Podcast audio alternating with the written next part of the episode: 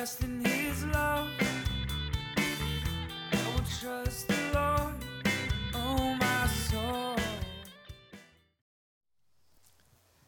as is patently obvious for everyone who is awake in any fashion. We are in the midst of a cultural earthquake right now. There is so much going on that is unsettling and unknown. And so we've been looking for a couple months now at Hebrews 10:39, which says that there is this is right now, this is not a time to shrink back and be destroyed. We are not of those who shrink back and are destroyed. By this time, we're just saying that's not for the just for the book of Hebrews, that's for us. We own that. We are saying that's us. We are not those people. We are not going to be those people. By the power of the Holy Spirit and by the dedication of ourselves over and over to who God is, we are not going to be a people who are shrink back and are destroyed. So we got to look for those things that are threats and we got to look for the opportunities. And there are many opportunities right now. And as I was praying this week, and in some ways, it's kind of culminating the series as we've looked at a number of different threats that are coming our way. Let's take some time and soak in a massive opportunity that God has right in front of us. And as I was praying, just felt like two words came to mind hope and zeal. That God is giving us an opportunity to let hope rise and to let zeal become uh, an unquenchable fire in our belly. Romans 15 13 says this May the God of hope fill you with all joy and peace in believing so that by the power of the Holy Spirit you may abound in hope. That is a word from the Apostle Paul to a tiny group of persecuted Christians who were facing more adversity and had more of a cultural earthquake in their context going on than we have by far. And yet, because of who God is, the Apostle Paul has a confidence that that tiny little group of persecuted Christians can abound in hope, overflow. Why? Because God is always hopeful. May the God of hope fill you with his hope so that you abound in hope. God is always hopeful. He's confident in his good news. He's confident in his kingdom. He's confident in what his Holy Spirit can do. So God always has hope, and he wants to pass that hope onto us and fill us up to such a degree we are abounding in hope. It's a picture of a fountain overflowing in hope. So this is not a verse that applied to them, but not to us. So, this is a healthy challenge to call us to a dependence upon God because this is possible no matter our circumstances. In fact, what I would say that this verse teaches us is that if we are not filled with hope, we are believing at least one of the enemy's lies. We got to sit on that. If we're not filled, abounding, overflowing with hope, then something is, is clogging the fountain, so to speak. Something's kind of blocking it. Something's put a, a, a, a, drain in it, maybe. Whatever analogy you want to picture. It's, an, uh, it's a lie of the enemy.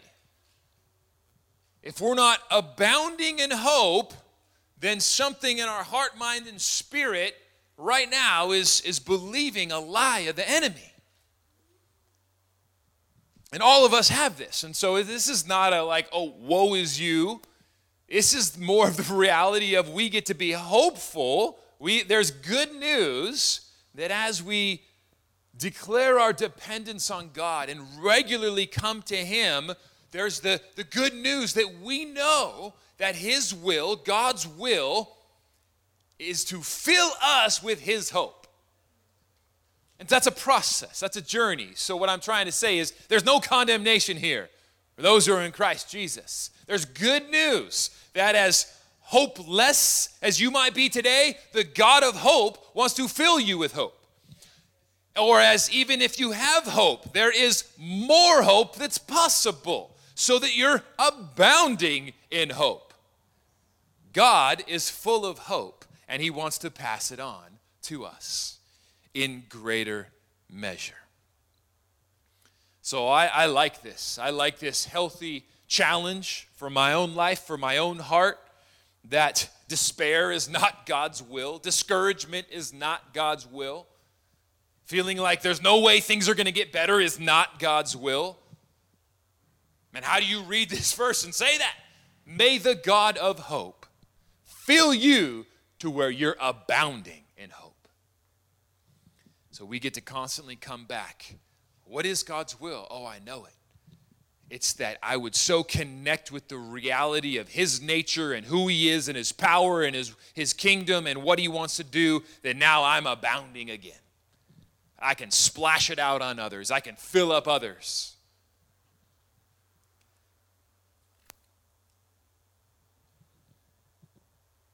And then, secondly, zeal. May hope rise and may zeal rise. Luke 12, 35. Jesus begins to speak of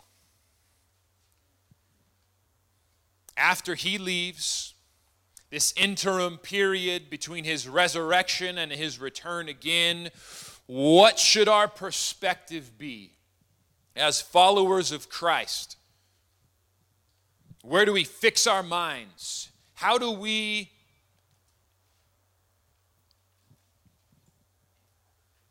put in our hearts and our thoughts and our minds expectations that are in line with God and God's will? And so Jesus begins this story, a parable. That's a little bit too long for today. I want to just start off with what he said that is a mighty meal in itself. He starts this whole discourse with just blazing words of fire. And in some sense, a summary of Jesus' whole perspective of what should we do as we're awaiting the return of Christ. And he says this Stay dressed for action and keep your lamps burning. Stay dressed for action. The literal Greek is gird your loins, like prepare for battle. Like tighten up your belt and get ready because you are going to have an enemy that's coming your way and you've got to be ready to fight. And keep your lamps burning.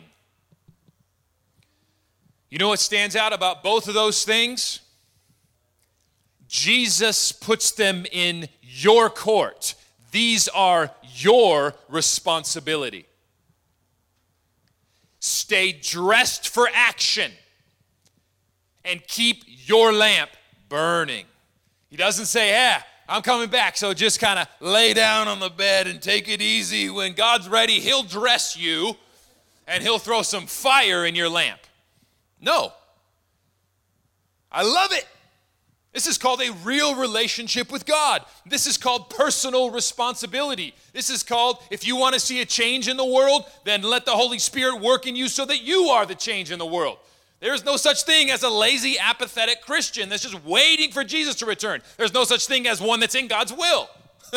Jesus says, Get ready for battle, stay ready for battle, and you keep your lamp burning.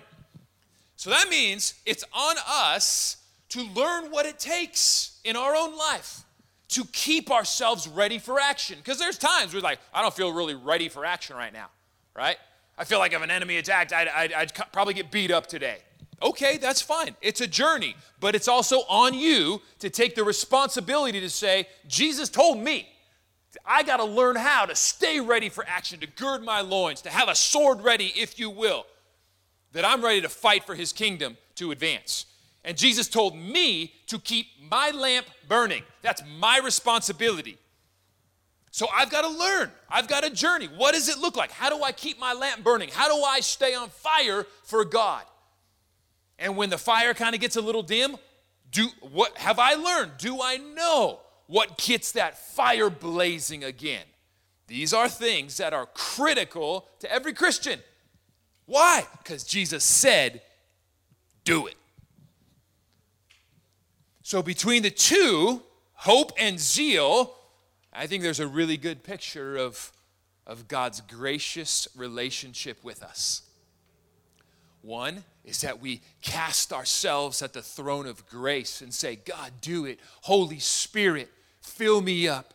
I need the hope of God to fill me. I need the power of the Holy Spirit to do in me and be what I can't do on my own. That's the life of grace.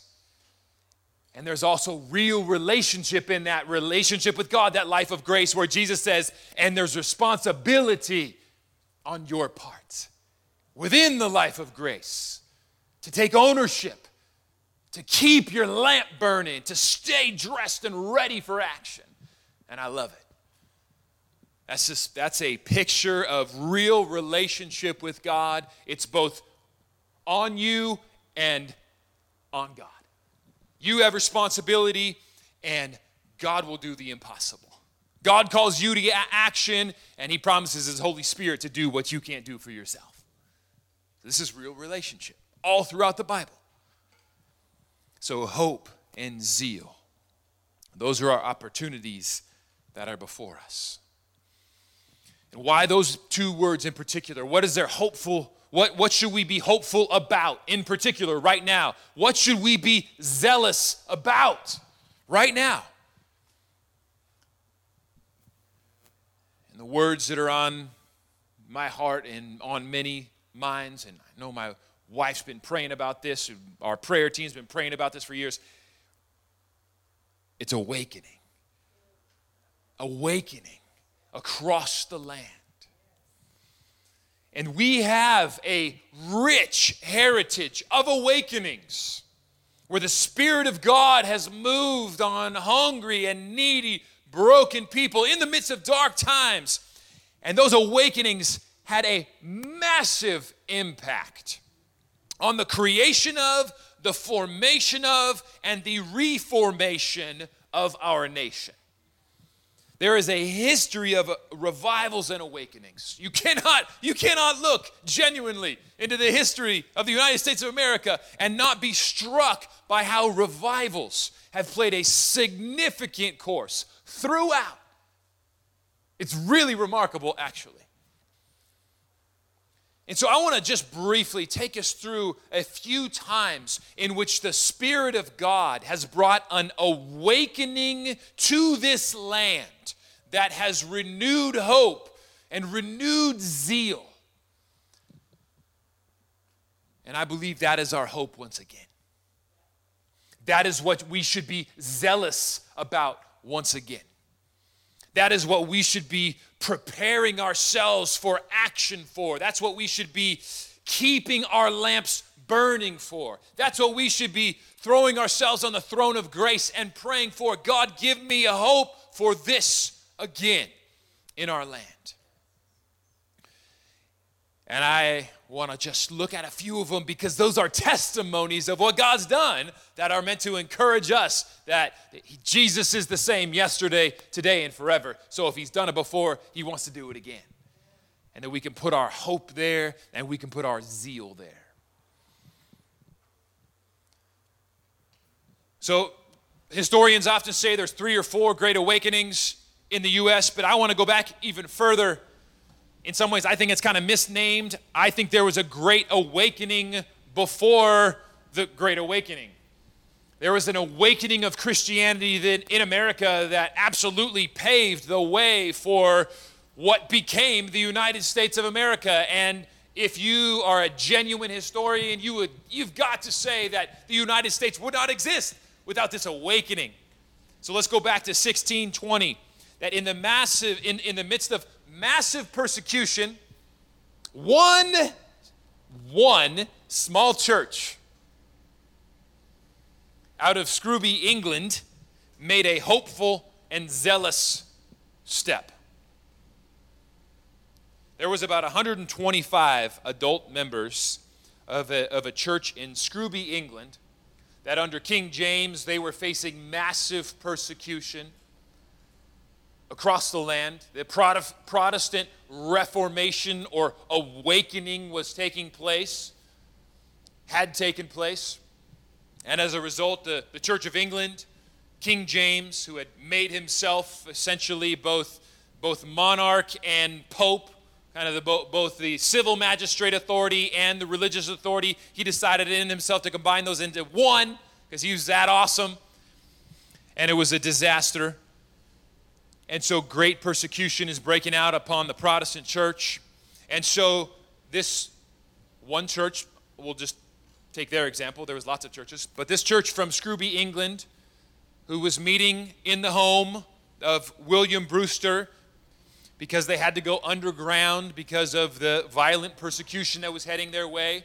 So King James found out what they were doing, so raids the house and they flee. They flee to Leyden, Holland well, King James was not happy, happy with this crew and what William Brewster was writing and publishing, and he became a professor in, in Holland and, and was, quote unquote, writing dangerous materials about a personal relationship with Christ where you don't need the Pope to have a connection with God, or you don't need the King of England to have a connection with God. This crazy idea of salvation that includes the Holy Spirit so that you can have a personal relationship with God without an intermediary.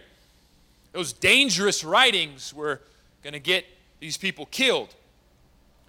And King James was angry enough that he followed this group into Holland and got the Dutch ambassador to get on his side and make the attempted arrest of this group. So they had to flee again. So they came up with this crazy idea you know what? Let's go to this thing we're hearing about called the New World. And so 28 of the adult members boarded the Mayflower along with 16 of their kids. This is quite a bit less than the group of people that are in this room right now. So they connected up with some merchants, some sailors, some adventuresmen, and they boarded this Mayflower ship, this rickety old thing, about 100 people total, 44 pilgrims. And then they set foot on Plymouth and had this to say about their vision of why they would do such a crazy thing. In the words of William Bradford, they said this was their vision a great hope and inward zeal that we had of laying some good foundation or at least make some way thereunto for the propagating and advancing of the gospel of the kingdom of Christ in those remote parts of the world, yea, though they should be but even as stepping stones unto others for the performing of so great a work. So, in the midst of very dark times spiritually in England, they still had a hope and a zeal that God wants to advance his kingdom in a mighty way. A great hope and an inward zeal. It reminds me of John chapter 2, verse 17, where Jesus says that it was zeal for your house that consumed me, God. That's a great, great word right there. Zeal for your house has consumed me. I see that in the pilgrims here. Zeal for advancing God's kingdom consumed them, where they were willing to risk everything to see the kingdom of God advance. And it cost them greatly. Half of them died in the first winter. Yet, it sparked a movement. They were stepping stones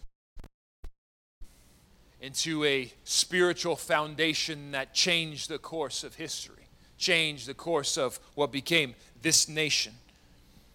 Just 10 years later, 700 other pilgrims decided to make that same journey in four ships to America. And in that group, a great lawyer named John Winthrop gave a very famous sermon where he declared a vision for America, and in it he said this that we must consider that we shall be a city upon a hill. That was the vision for why we are doing what we are doing to live out Jesus' call as followers of Christ to be a city on a hill, that in the midst of dark times, there would be a bright light, a lamp that people would see, a city shining on a hill. That has become one of the most famous sermons in U.S. history, and countless presidents have quoted that, hearkened back to it to say, This is the vision, the spiritual vision upon which this nation took shape. And laying that groundwork, a first, so called first Great Awakening took place about a hundred years later. The church was thriving. Thousands of churches had been planted at that point, but the, the British crown began to lay heavy on the colonies, and the Spirit of God moved again in the 1730s through the 50s in a way that absolutely clearly laid the foundation for becoming a nation, for the revolution. There was a man named George Whitefield and Jonathan Edwards, and they preached up and down the, the countryside. And it's estimated that almost 80% of the population in the 1730s and 40s heard those two preachers in person preach the gospel. 80% of the entire population. And, and there are stories after stories about how the Spirit of God was moving in those places and salvation was coming and people were, were just being swept up into this zeal for God. And out of that, a, a preacher named John Mayhew, Jonathan Mayhew, preached a message called The Discourse Concerning Unlimited Submission and Non Resistance to the Higher Powers. The passage was Romans 13 about submission to authority. And here's a quote from it Romans 13, think of our timeline, 1750 Declaration of Independence comes in 1776. These things are stirring in the colony. Romans 13 urges the, du- urges the duty of obedience from this argument that civil rulers, as they are supposed to fulfill the pleasure of God, are the ordinance of God. But how is this an argument for obedience to such rulers that do not perform the pleasure of God by doing good, but the pleasure of the devil by doing evil? As such, as are not, therefore, God's ministers, but the devil's. Common tyrants and public oppressors are not entitled to obedience from their subjects, but by virtue of anything here laid down by the inspired apostle. When one magistrate acts contrary to their office, when they rob and ruin the public, instead of being guardians of its peace and welfare, they immediately cease to be the ordinance and ministers of God, and no more deserve that glorious character than common pirates and highwaymen. I would have saved me some work a few weeks ago when I was trying to unpack Romans 13 if I just had found that one. This sermon was heard throughout the, the colony, spread like wildfire, fire, and a young man of 14 years old named John Adams heard it. John Adams, founding father, second president of the United States, and fireball for Christian, for Christianity, for Jesus. And he said in later life, he reflected on this sermon right here, and he said about it, quote, that he read it over and over until the substance of it was incorporated into my nature and indelibly engraved on my memory. And he said that sermon is, quote, the catechism for the American Revolution. Great hope and inward zeal. And then we move to the second great awakening from around 1790 to 1840. The Spirit of God moves again. I'll just highlight one piece of the movement because it's so vast. There's so much going on in each of these. I mean, doing a historical study on awakenings in the United States of America is one of the most faith building, hope growing, zeal enriching experiences that any Christian could do. I mean, you cannot help but be overwhelmed at the incredible faithfulness of God's Spirit to pour out in this nation. It's unbelievable. So, one aspect of this second great awakening was John Wesley, an English pastor, theologian, and evangelist who was leader of a, a revival movement going on in England known as Methodism, or the denomination became Methodism. He sent some of his leaders to America, such as Thomas Coke.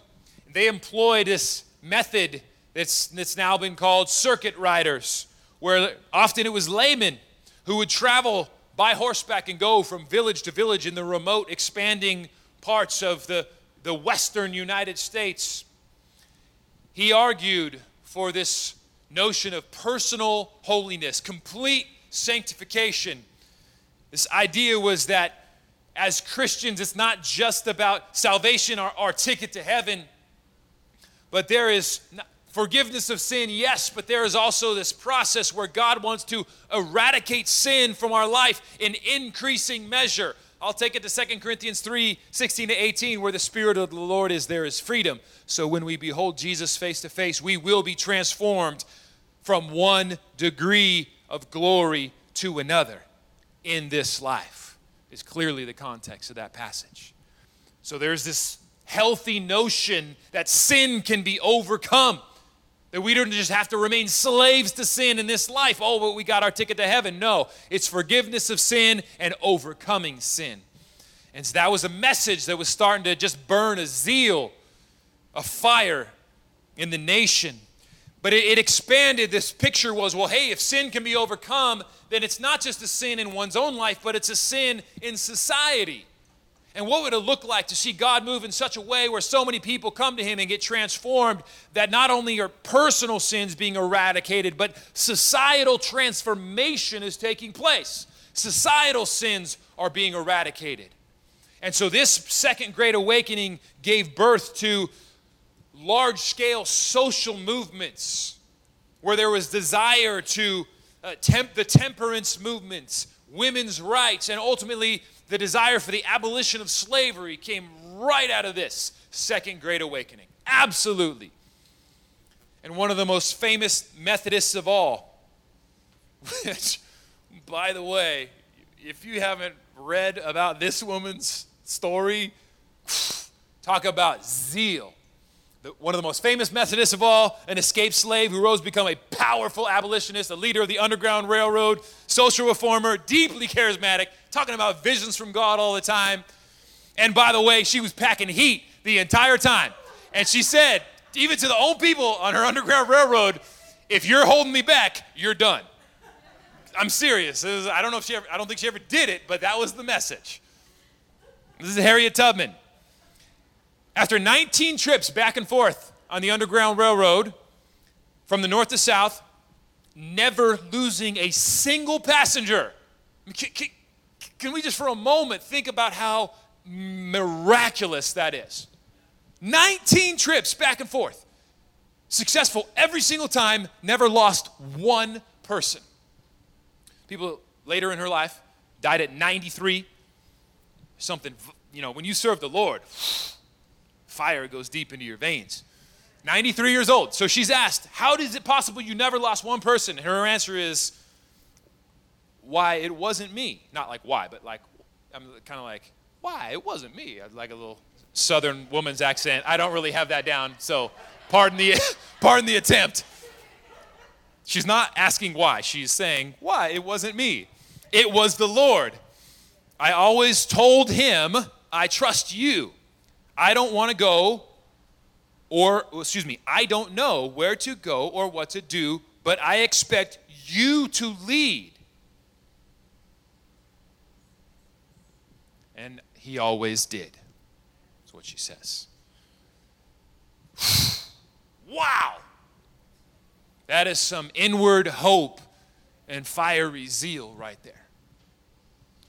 I mean, if you talk, Talk about a hopeless situation. I mean, to, to, to, to be a, a, slave in the 1850s, for her to say, Nope, I'm not accepting that. I mean, do you know that she prayed? Part of her biography. She prayed.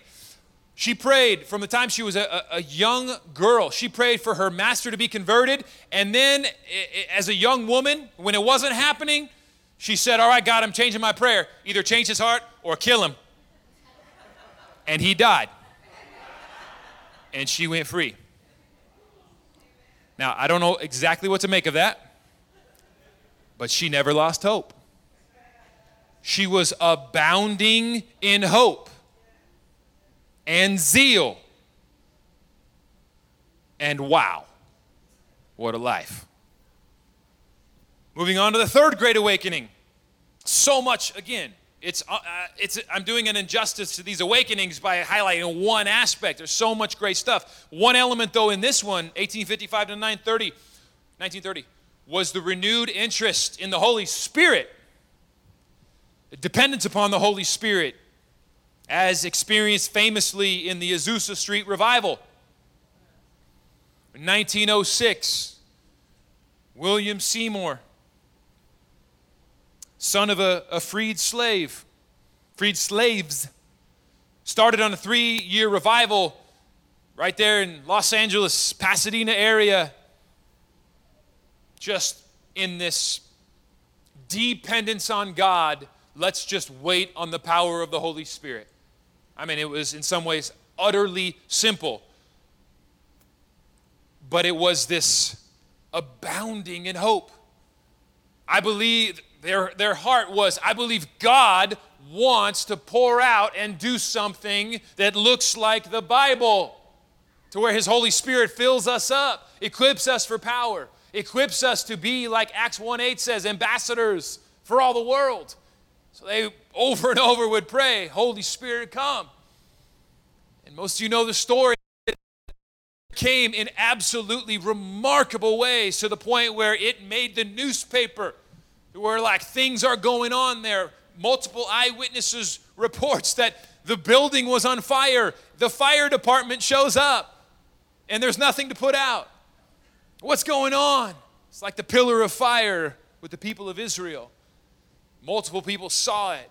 And for years they were there they they they met in this little old what me, meant excuse me what at the time was a livestock stable an old church on azusa street and people would come and it was night after night.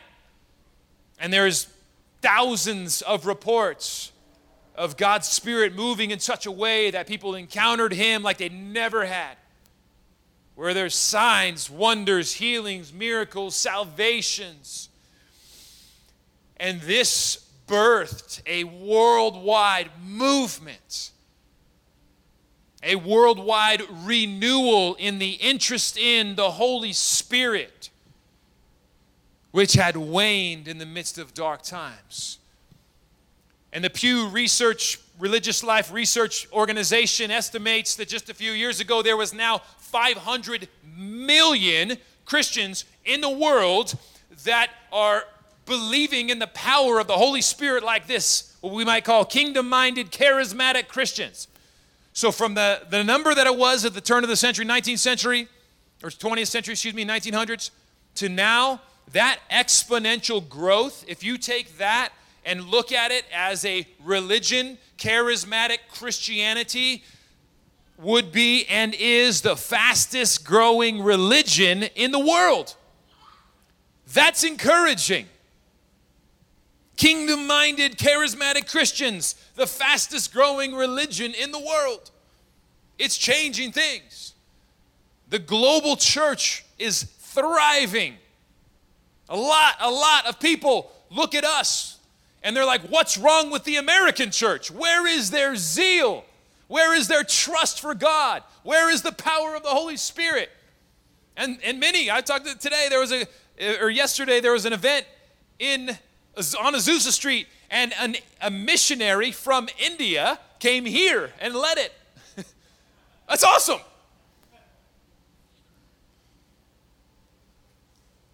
Awakening after awakening. So, where are we now?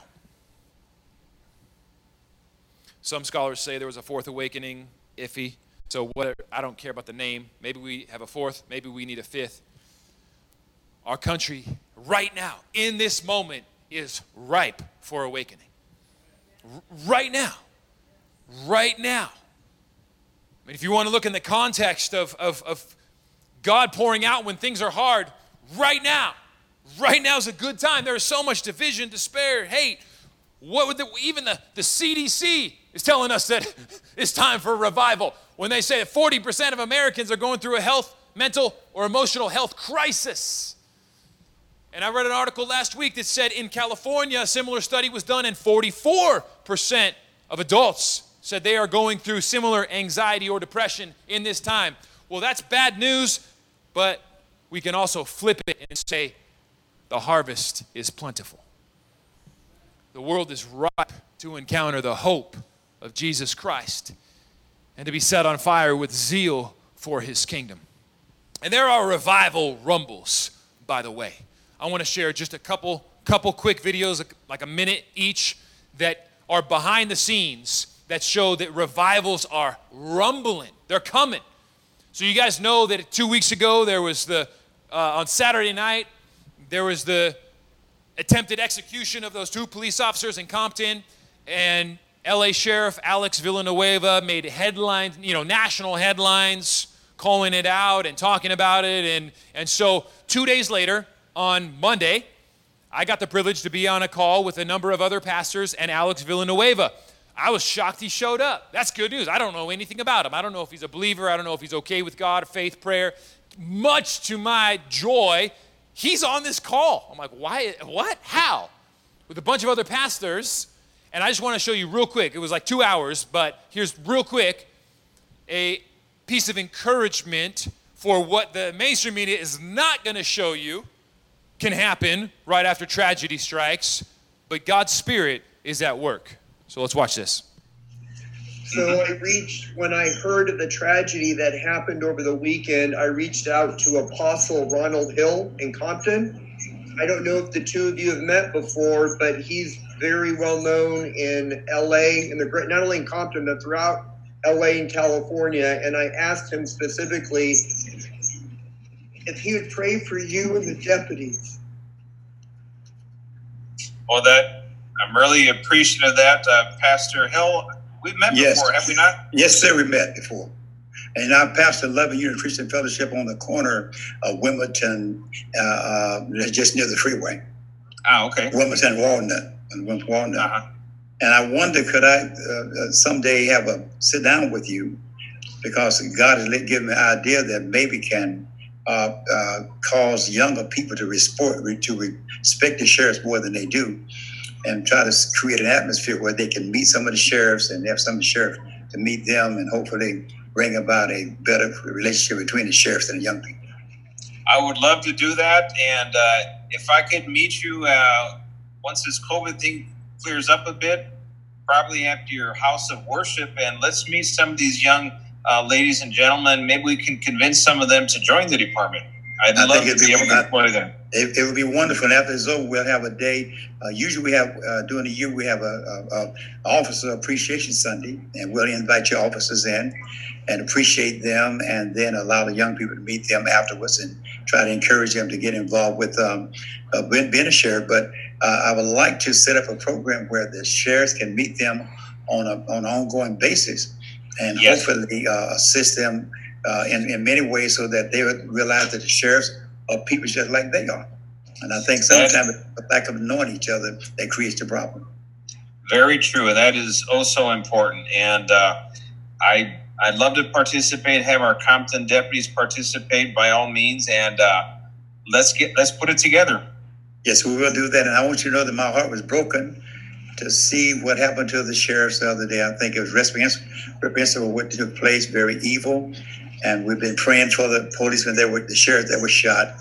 And we want to pray for you now and the work that you do, because I'm imagining that you have a difficult chore, but we're going to believe that God's going to grant you to have wisdom and favor with the people you lead, and that the community will know that you, you're there to help us and not hurt us. Now, Father, I bring the sheriffs before you and all of the sheriffs that are laboring in Southern California. So they're so good on so many levels. There was some major heavy hitters on that call. Shannon Grove is an assemblywoman, uh, state assemblywoman in the state of California. Bob Tyler was is the is, uh, is a lawyer who's representing a number of the California churches uh, right now that are being you know that are in court for various reasons. There was Eric Treene, who's from the uh, the Trump, administra- Trump administration, civil liberties and religious rights. Uh, Jim Domen, top left, who coordinated the 1,200 churches that opened on Pentecost Sunday. And you saw Alex Villanueva, who is the sheriff of all of Los Angeles County. And that was Apostle Ron Hill from Love and Unity. Uh, and, and so just the fact that that's, that's gathering, that, that, that, that those people are gathering, this is two days after the officers were shot in Compton. And I'm saying, like, that is some really good news. Why doesn't that clip make it on to CNN? I mean, there is some hope for this country. We don't all have to hate each other and just kill each other. I mean, come on. God, but God's at work. So this is the sheriff humbling himself, willing to come on with a bunch of Christians. I mean, there's like several hundred pastors. So he's he's coming on, asking for prayer, being willing to be prayed for, and then just has this beautiful exchange right here where the apostle from Compton is reaching out saying, Hey, we, wanna, we, we love you. We want to pray for you. We, we want to grow positive relationships. I mean, there is hope. there is hope for our nation. It might be a little hidden, but there is hope. We can do it. God can do it. Let's get fired up. There's another one. I want to show one more quick video, and then we'll, we'll be wrapping it up and we'll sing a song uh, to just make this a declaration. But I want to show uh, a quick video, like a minute and a half from Chicago. So this is from the ministry of Sean Feucht, who, if you haven't looked him up, look him up. He is reminding me of these circuit riders in the from the old uh, revivals, where he's going around right now and he's just worshiping. He's got a whole crew, awesome sound system, and they just set up in an open park and they just worship. And they're going into the hardest places of our country right now that are the quote unquote darkest, that, are, that have experienced the most strife and tension and, and hatred. So he went into, into Seattle, he went into Portland, he went into Chicago. And in Chicago, they shut him down. They said, you can't have a, have a, sound, a powered sound system. In the other two places, they did it and it was awesome and loud, baptisms in the lake. They shut him down there, the police did, and, and said no uh, you know, powered sound systems. But they just, so they just pivoted and ended up making it a huge time where they're just blessing the police officers, praying for them, encouraging them, and then people end up getting saved and baptized as well. So, but let's just look at it.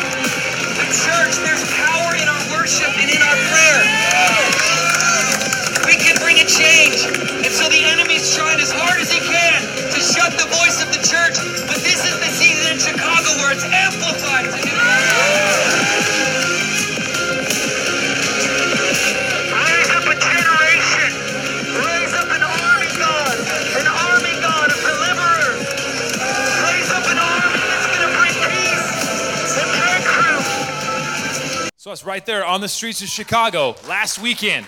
Yeah, there is hope. Great reason to be hopeful. Let us get fired up with zeal.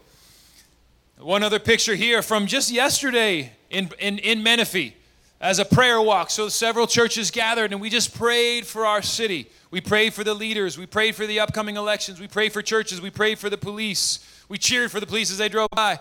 It was awesome. It was, it was, there was great hope, genuine hope. And what was really interesting is that all throughout California yesterday, with, without churches, to my knowledge, talking to each other, there was a number of events where people were coming together, the church was coming together just to pray for our nation, full of hope, worshiping, praying. So in Los Angeles, on Azusa Street, there was an event, a nine hour event where there was worship, there was prayer, and it was all about revival and awakening. In, three, in San Diego, there was over 3,000 people that gathered from almost 100 different churches. And it was called Pray SD. And they just prayed. They walked around like we did, where they walked to schools and they walked to government buildings and they just prayed. And yesterday in DC, there's this happened where somewhere between 50 and 100,000 people, these are Christians, gathered at the Washington Mall just to pray for our nation. And so we've got to believe that there is great hope. That in, in the way that God has moved in the past, He wants to move again. And so I want to encourage us that Jesus is the same yesterday, today, and forever. So the way He's done it in the past, our hearts can just say, Do it again, Lord. And when, when, when we're feeling like we don't have hope, then we throw ourselves at the throne of grace and we, we look to Romans 15 13, which we remind ourselves that He is the God of hope and He wants to fill us with His hope. And then as well, we challenge ourselves.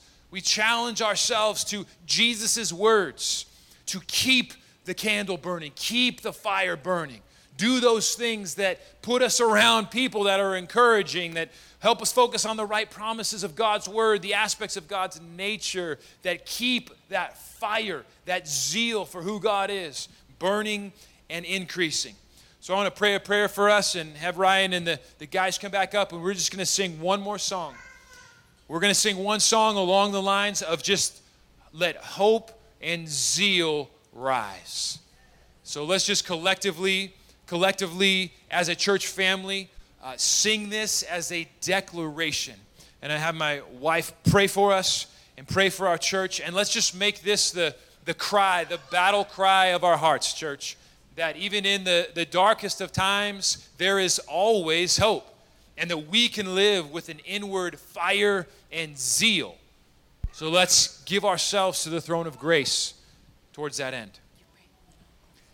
Heavenly Father, we just thank you for your faithfulness to this nation. Thank you that even in a, in, a, in a short, quick survey of seeing these awakenings that have taken place, we can't help but come away encouraged that God, you have been so faithful to bring awakening. And there is no time that has been too dark for your Holy Spirit to overcome with salvation and healing and deliverance and even societal transformation. So, Jesus, we thank you that you are the same yesterday, today, and forever. And we stand with those, those saints of old. We stand with the church that's waking up and gathering across the nation right now in such a time as this. Some ways publicly, some ways still just bubbling underground. And we say, Jesus, do it again. Do it again. May your spirit revive this land. May salvation crash on these shores again.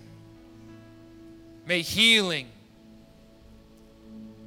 overwhelm the hearts of people. May your holiness capture us. May your zeal, may zeal for your house consume us, God. None of this contrived. We're not talking emotionalism. Spirit of God to work in our hearts, individually and collectively, that hope rises and we're set on fire with zeal for your house. In Jesus' name. Lord, we just thank you that you are on the move. We thank you for awakening. We thank you for great awakening. Lord, we invite you. We welcome you. We worship you You are already here. We know you are already here. You already have millions of angels on assignments in our nation that are just pouring heavenly gasoline for your fire that happens as we partner with you, as we sing, as we worship, as we say yes to you, as we come with love and unity for others in our nation. Holding and hugging every nation, tongue, and tribe because that's who you died for to make us one in you. And so, God, I just, I also just want to say thank you for unity in our nation, for unity and for love. Unity and love. And out of that, God, with everything that's been going on, that we just declare a birthing of unity and love. And out of that, a revival. Out of that, unity and love, a revival. God, we thank you. I just felt like I heard you saying the darkness is no more. There is a great light that is rising. And so we just say, Lord, we stand in partnership, in agreement with you for your kingdom to come to our earth, to our nation. We say, let it rise, Jesus. We come and we say, let it rise. Your kingdom come. Your will be done on earth as it is in heaven. We thank you that this darkness that's been over our land is now being overshadowed with your overshadowed with your light, with your hope, with your love, with your unity. And God, we just um, let, let these stories shine. Let these stories go viral. Let these stories of the testimony of Jesus be what is shared wildly over the internet. And as the testimony of your goodness and your power goes forth. It is the spirit of prophecy, as your word says in Revelation, and it will happen over and over and over and over. And let that spread like wildfire. The good news of Jesus, the love of Jesus, the deliverance of Jesus, the power of Jesus, and the unity of all people in Jesus. Yeah. In Jesus' name, amen.